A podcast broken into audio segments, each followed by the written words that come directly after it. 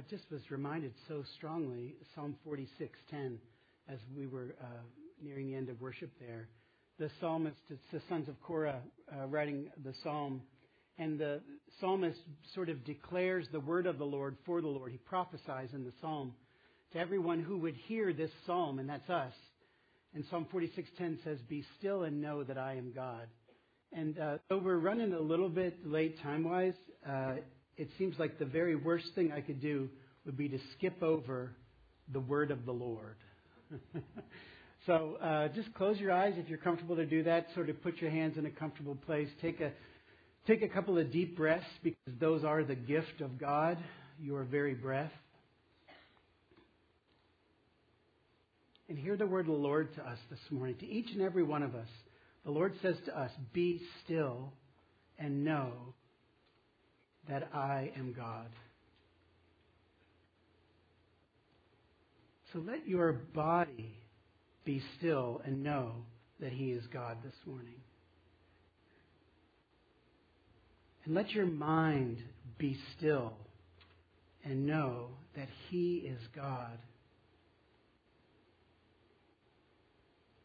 And let your will this morning, your chooser, be still and know that He is God.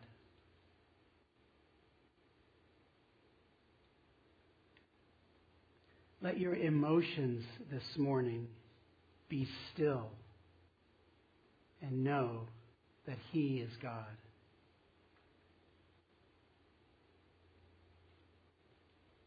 Let your worries know this morning that they can be still and know that He is God.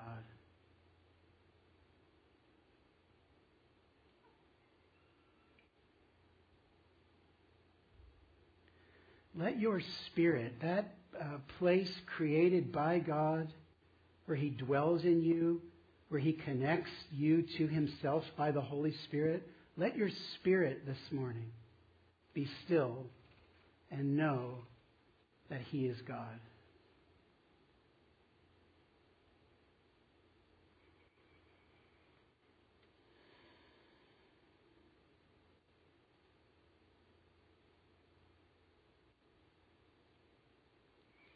God, here we are, your people, this morning, created by you, loved by you, called by you, redeemed by you, gifted by you, and so loved and beloved by you. Holy Spirit, come and let us uh, remain in stillness before you and that the deepest place in us, created by you, would know this morning that you are God. We give you worship and praise in Jesus' name. Amen. Well, I needed that. So I give it to you. I think it's so important for us to learn as people in a chaotic world how to still ourselves before the God of the universe. Um, he's the one that does all the heavy lifting. He's the one that does all the work. I'm going to be talking for the next couple of minutes about generosity, about the way that God gives to us gifts so that we can give to others. But I just want to start at the outset in, the, in this very important reminder that everything that God does through you is His gift. That's why God gets all the glory, is because when we serve and when we give and give our messages and sing our songs and serve and and tithe and all the things that we do out in the world that we do in the name of Jesus, we do with the gracious power that God gives us. So we're going to end there in a couple minutes, but I want to start there too, remembering that everything that we have, it comes from God. All right. Ready for a little recap? Just say, yes, I know you're home. All right. Woo! Uh, one person went like this. Thanks, man. Uh, we're in part two of a series we're called we're calling a generous life. And uh, last week we talked about generosity as um, that uh, attitude that everything we have comes from God. It's an attitude of life that everything we have comes from Him, and when we give, we give from Him. Giving is the action that comes out of the attitude of generosity. Pure generosity is not giving to get, but giving from grace. And grace is that reality that we know we've received everything and more than we could ever, on our own merits, deserve. That's grace. And from that place of grace, we give. And we're looking at this life posture of generosity revealed in the life of Jesus and the followers of Jesus in the scripture. And We realize that this is not an autopilot type of generosity. That doesn't mean you can't automate your giving, you know, uh, there's no sin in that. But the attitude, the lifestyle of Jesus living his generous life through us is not autopilot. It's not just click once and forever. It's, it's that daily communication with Jesus. It's checking in with God each day. God, how do you want to live your generous life through me? It, it means a, a, a new prayer for us. Jesus, today, lead me into your generous life. What does it look like in this particular life that I live for your generosity to pour out through me. Last week we focused on the source and the goal of a generous life. We talked about, I talked, I talked, you listened, thank you, about fixing our eyes on Jesus. Jesus as the source of generosity and Jesus as the target, the goal, the means, everything about generosity. And, and um, I asked uh, you to consider in your life is there anything that distracts you from the simplicity and the purity of devotion to Christ. Because that's where a, a, generous lifestyle begins. It begins with the generous one, Jesus, who gave everything for us. Today we're going to turn to the outflow of that love relationship, that clear focus on Jesus, and look at the life that serves others with what we've been given. So I'm going to focus on uh, really just two verses in 1 Peter 4, but I want to read this verse in context. And can I ask you just stand, if, you, if you're able to do so, and I'm going to read this scripture for us. This is God's word to us this morning from 1 Peter chapter 4. The end of all things is near. Therefore, be of sound judgment and sober spirit for the purpose of prayer. Above all, keep fervent in your love for one another, because love covers a multitude of sins. Be hospitable to one another without complaint. As each one has received a special gift, employ it in serving one another as good stewards of the manifold grace of God. Whoever speaks is to do so as one who is speaking the utterances of God. Whoever serves is to do so as one who is serving by the strength which God supplies, so that in all things God may be glorified through Jesus Christ to whom belongs the glory and dominion forever and ever. Amen. You can be seated. That's good, right? So, just to uh, put this passage in context for you, Peter is writing, this is his first letter. Uh, Peter is writing to a group of individuals, a group of churches that are uh, experiencing severe persecution. So if you read 1 Peter 5 2, it's kind of the summary as well as his purpose for writing. And his purpose is this in the midst of persecution, stand firm. The beginning of this passage, he says, the end of all things is near. Peter has every uh, reason to believe that Jesus is coming soon. Now, the big question is, what does soon mean, right? We're still working on that 2,000 years ago. But it's important that we put this passage in its context. A people trying to remain faithful in a very difficult world. Can anyone give a hearty amen? Maybe you are not living under persecution like they were living under persecution. But we are a faithful, a people trying desperately to remain faithful to Jesus in a very difficult world. So, uh, just to expand the context before I get to our verses, um, verse uh, 7, the end of all things is near. Um, he's, he's putting this in the context of an eternal perspective.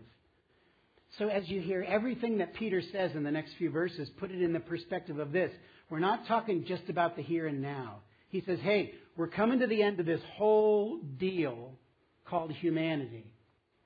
So our picture, our perspective on life has got to be bigger than just, you know, w- what happens tomorrow at work Or do the Colts win? You know?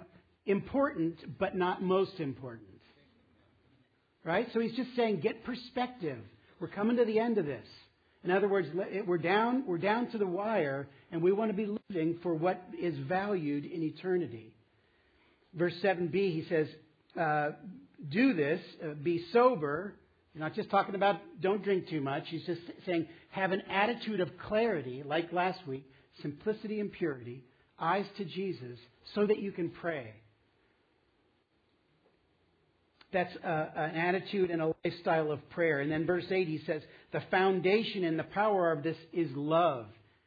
He says, um, above all, keep fervent in your love for one another. Just an interesting note that Greek word for keep fervent. It's the same word for uh, the way they would describe a horse galloping. All right? In other words, keep at it to the finish line.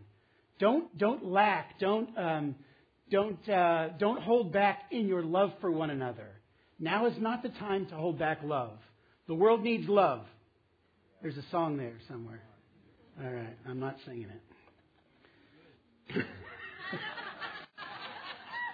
For those who didn't hear and those listening on podcast, my friend Matthew said, Good. Speaking the truth in love. Verse 9, he goes into the practical outworking of this eternal perspective, this uh, sobriety and self control, a lifestyle of prayer and foundation, and he just says this be hospitable to one another. No, he goes one step further without grumbling. yeah, oh. Basically, he's saying be kind to one another and serve one another, and don't make a big stinking deal about it. All right? What you may not know is that at this time, in a time of persecution, to be hospitable to another believer, to bring a believer into your home, could mean for you serious legal ramifications. Think Eastern Europe Christians before the wall came down 30 years ago the other day, right? So hospitality was a dangerous thing. We think, yeah, come on, just have someone over. What he's saying is, it's, it's worth the risk of your life to practically show your love to other believers. That's context. And now we get to the major outworking principle of God's generous life through us, and it's 1 Peter 4:10. It says this, as each one has received a special gift, employ it in serving one another as good stewards of the manifold, that just means varied or variegated, this varied grace of God. So here's how it works. We want to dive in for a few minutes. He says each one has been given a gift. It is interesting that Peter doesn't say whoever got a gift, like, you know, if you got them, smoke them, I think they used to say. World War II, I wasn't there. He doesn't say if you got one, use it. He said as each one has received. So I'm not going to preach about this, I'm just going to tell you the truth. If you've come into the family of God, if you met Jesus this morning, if you gave your life to Christ just before you took communion here, you have a special spiritual gift from heaven. You have been endowed with a gift. No believer, I don't care who you are, what your limitations are, in any way, shape, or form, every believer has been endowed, has been gifted with a gift from the great grace giver, God Himself. Every single one of us has a gift. Paul says, 1 Corinthians 12, a couple of verses here. Now, to each one, the manifestation of the Spirit is given for the common good. To one, there's given through the Spirit a message of wisdom, to another, a message of knowledge by means of the same Spirit, to another, faith by the same Spirit, to another, gifts, and he goes on and on. And then in verse 11, he says, All these are the work of one and the same Spirit, and He, God, by the Holy Spirit, distributes them to each one just as He determines. God gave you a gift. God gave you the gift or gifts that He wanted to give you. I say this with all love and respect. Deal with it. All right?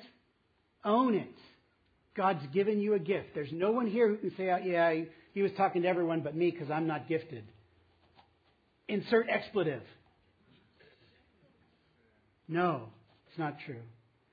If you want to look at the list of New Testament gifts, 1 Corinthians 12, Romans 12, Ephesians 4, Here in broad categories, in uh, 1 Peter 4 11, he'll say, whoever speaks or whoever serves. Just big, broad categories. And then there are other um, miscellaneous passages that include celibacy, voluntary poverty, martyrdom, and a bunch of other fun stuff that you'll want to look into. The word gift in this passage is the same root as the word for grace. So when Paul says, as each has received a gift, the word is charisma. The Greek word for grace is charis. The word for gift is charisma. It's the same deal. It's everything we got, it comes from God. You have a gracelet in your life. You have been gifted by grace. If you don't have a clue what your spiritual gifts are, go right to our website uh, later tonight, indyvineyard.org. I'll post some resources for you. If you're in a transforming group, when you meet this week, talk about it. Say, I don't know what my gift is. And I bet people will pounce on you in love to let you know that you've been gifted by God. Peter goes further. He says, just as you've received a gift from God, use it specifically to serve others. Meaning that the gift that God's given to you, He means to be given through you. It's not just a cute way to say it. The gift that God has given to you that you are a steward of, He wants to give through you. You have something to give because it comes straight from God. What, what does it mean to serve? Let me just give you the, a couple of uh, understandings. The Greek word here would be diakoneo. That's a fun word to say. We get our English word deacon, a person who serves in the church. Anyone grow up in a church with deacons? Anyone want to be a deacon? Oh, what happened? I got one, one possible. you know, you're all deacons. I just affirm you right now because you've all been given a gift from God and you all get to use it to serve. So I've just appointed you all as deacons. You can put it on your uh, email signature, all right? Deacon of the Lord Jesus Christ. Here's what it means to be a servant or an attendant, to serve, to wait upon, to minister to one. To wait at a table and offer food, drink to the guest, that's one way it was used. To minister, that is to supply food and the necessities of life to relieve one's necessities, that is, by collecting alms, or to provide, to take care of, to distribute the things necessary to sustain life. The life of the church, the necessities of each believer, those necessities, that life is sustained by the service of all the church. I cannot sustain your life. No church in some organizational structure can sustain your life. Jesus is sustaining your life through what? Through all the deacons of the church. If you're a deacon, raise your hand. See, you're getting it here. This is where we're headed. So here's the question What do you have to give to serve with? What way do you have to take care of others? What do you have to distribute that others might need to sustain life? It is that simple. Lord, what have you given me? What do I have? Time, talent, resources, uh, special training? What do I have that I could give that might sustain the life of another, that might meet the needs of another in the church? Here's the bottom line I think Peter's getting at here. Though he might not say it this way, I will. There is no such thing as a spectator in the church that's led by Jesus. No condemnation, just reality check. There's no such thing as a spectator in the church that's led by Jesus. There's, there's no such thing as, well, I'm just going in there to sort of, uh, you know, see how it all goes in the church. No, God gave you a gift, and that gift is meant to be employed. You get to use it. You get to let God's grace come in you, through you, and to others. And you know, the joy, I just say it outright, the joy of knowing that you've been used by God. It is a thrill. And most of you have experienced that. And it's a thrill that Jesus is calling us into. No spectators. He goes further. He says stewardship is partnering with God's gift in you in the way that God determines. In the way that God determines. It's with God's strength that we serve. It's in the way that God determines that we serve. And it is for God's glory that we serve. It's all right there in the text. So the source of grace for your gift is the same as the source of the grace for everyone else's gift. Think of the most spiritually gifted person you know, all right? Someone is not me, all right? There's someone else out there. The most spiritually gifted person you know. Think of them and realize this the source of their gift is the same as the source of your gift. It's the same. Same God, same grace. It's not the same gift. The source is the same, but the way the gift manifests is differently. Why? Because Peter says God wants to express his grace in manifold ways. Do you know what a manifold is? It's a thing. It's a real special thing, all right? in a wall in my uh, in my laundry room. I've seen one before. A manifold is just a place where all the good stuff comes and then gets distributed to places in the home or the engine or whatever is required, right? We are distributors of the manifold grace of God. Think of this church, the, the Indy Vineyard, like a manifold, and think of the grace of God being poured down, and then two or three or four hundred, depending on if everyone would show up on a day. 400 different ways that the grace of God is expressed. Every single one to bring a smile to the face of Jesus. If you don't let grace go through you, you're missing out on the chance to, to allow God's love and power to flow right through you to the world. And here's what I'm saying we need you. we, really, we really need you to do what God's called us to do. Peter specifically says that we do this as stewards of God's grace, which means in the end of this, we don't own the gifts that God gives us. We're stewards of the gifts. You receive it, you care for it, you distribute it as the master or the king decides. And what does the scripture say about a steward? He says it's incumbent, most of all, upon a steward to be faithful. No one is asking you to steward your gift from God in a way like somebody else is doing it.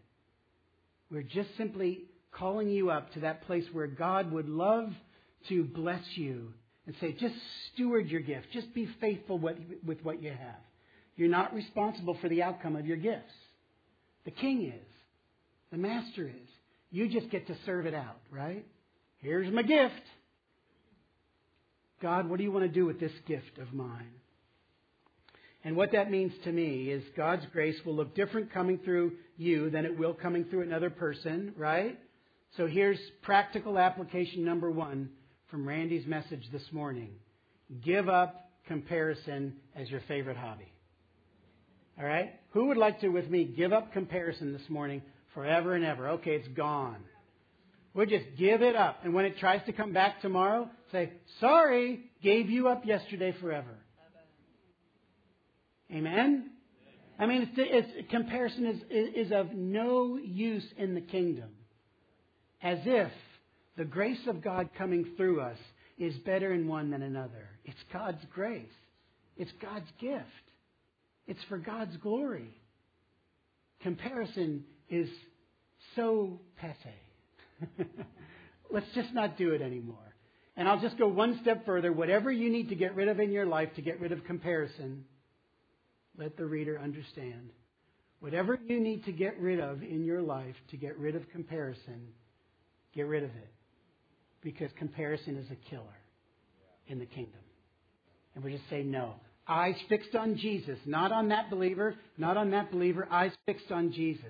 And the grace of God flows through us for the glory of God. Realize that Peter says you do this with the strength that God provides couple of possibilities here.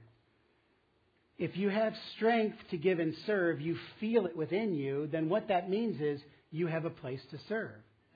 You know, if you feel like, man, I've got something to give, then yes, God has a place for you to serve. It's one of the ways that God leads his people by giving them strength with, you know, I'm raring to go.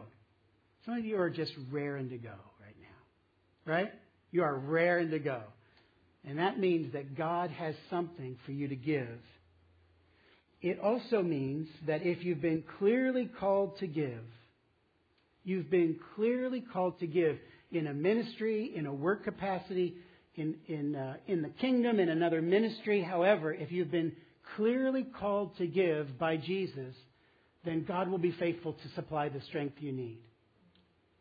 So are you feeling a little weary in your giving, but you know you've been called? This is your promise.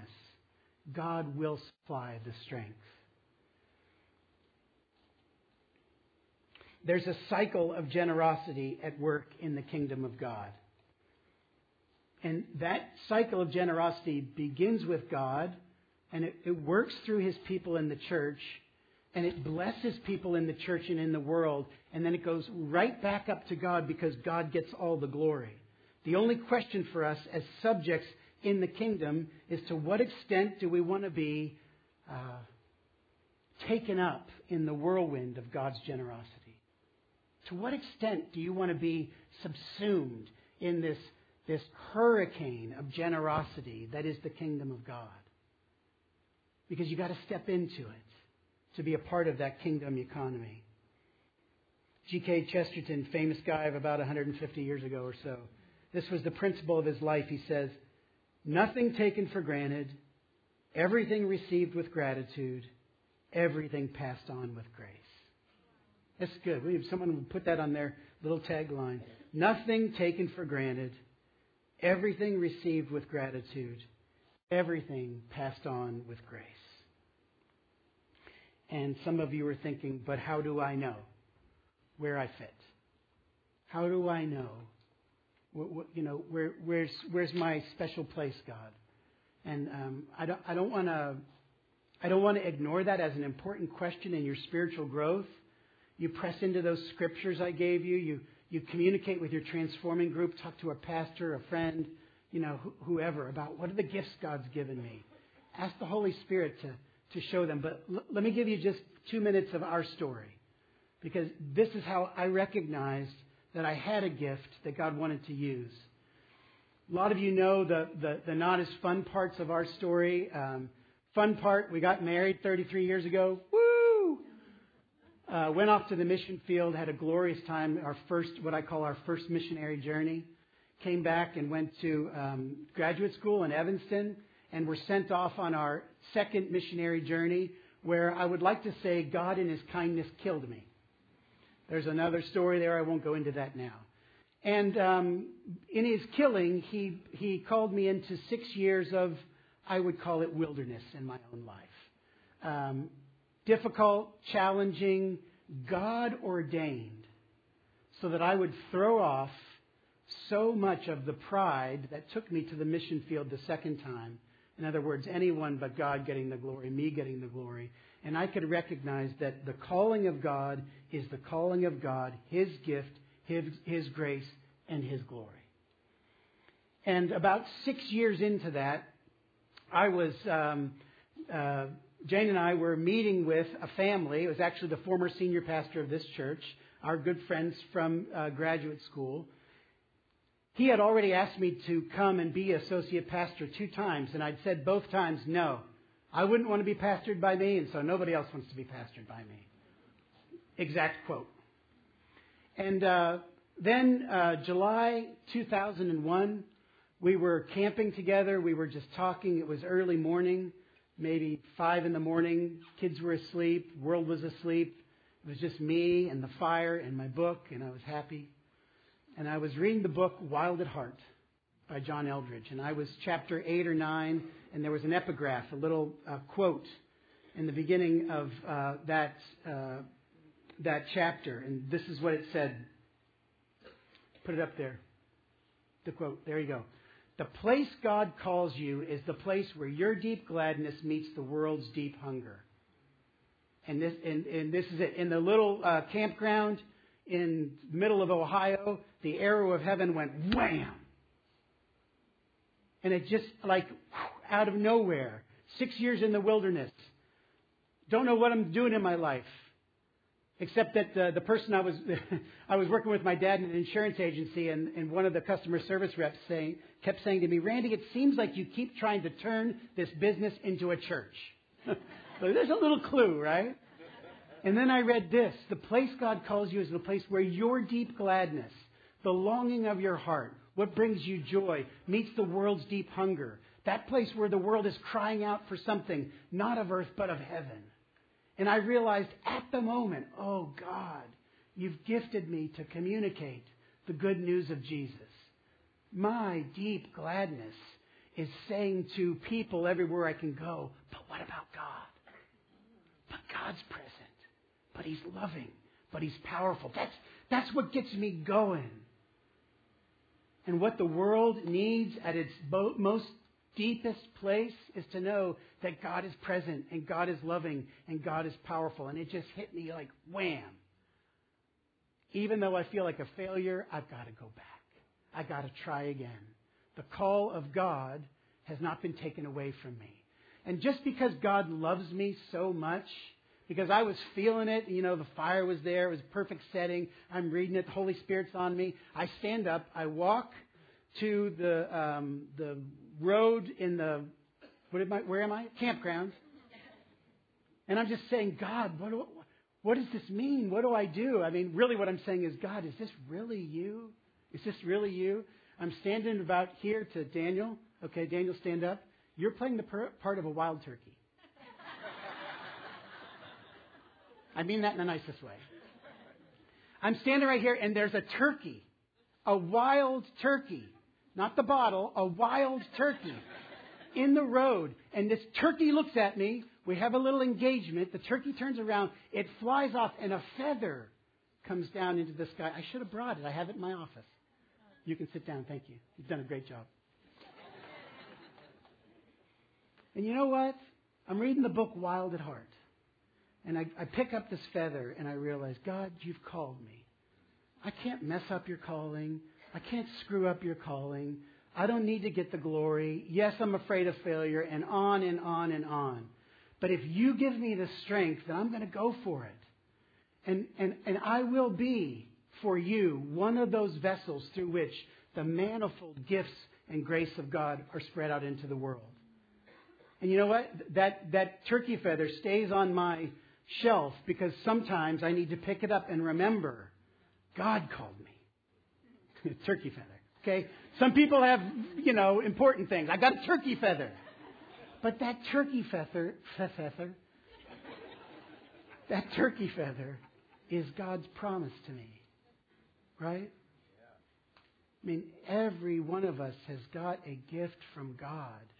And the gift has been given so that you would use it to serve others so that we might be stewards of God's grace in manifold, varied, and many different ways. Remembering that this strength that's given to us is strength given from God, so that when we use our gift in speaking or serving, then all the glory goes to God, to whom is all dominion and all glory forever and ever. Amen. Let's stand. Lynn, will you come and play? If I could have the ministry team come up. The ministry team can come up. The ministry team has manifold gifts of God's grace. A couple of options this morning as you stand, having heard that word, having felt some exhortation, and looking at your life with the Holy Spirit. Maybe you're an unbeliever. Maybe you've never met Jesus. Well, guess what? Jesus wants to meet you today. He wants to save not just your soul, not just unite, uh, not just to unite you with Him, but He wants to empower you with gifting to the world for the glory of God. If you need to meet Jesus this morning, I would love to talk to you. Some of you are believers, but you just don't know what your gift is, or you, you you're afraid. You're just honest. I think I have a gift, but I'm afraid. I would invite you, if you're afraid, to come forward and let somebody pray for you and break fear off of you because it's time for the grace of God to flow through you. Some of you, it's important. I know we're running a little late. It's important that I address this. Some of you know your gift. You've been serving faithfully. You're beginning to feel burned out. Some of you are beginning to feel burned out because the scripture says that we serve with the strength that God supplies. And you're feeling like God is no longer supplying me with strength. It may be that He's called you to a time of rest. I know we're in a series on generosity. I know we're talking about get up and give. But some of you are serving with your own strength and not the strength that God supplies. And you know what you get to do this morning? You get to repent. You get to turn back and say, God, it, it's for you. And if you're calling me to rest, then I will rest in your grace, in your gracious gift. Maybe you just need empowerment this morning. You're walking in your gift, but you want more. Then I just encourage you. Lynn's going to play. Jonathan will accompany and just let someone pray for you. Father, thank you for your good news this morning. Thank you for your grace poured out on us this morning.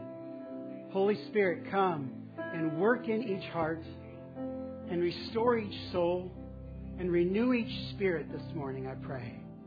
And pour out your grace on us because the world needs the grace of God. In Jesus' name, amen.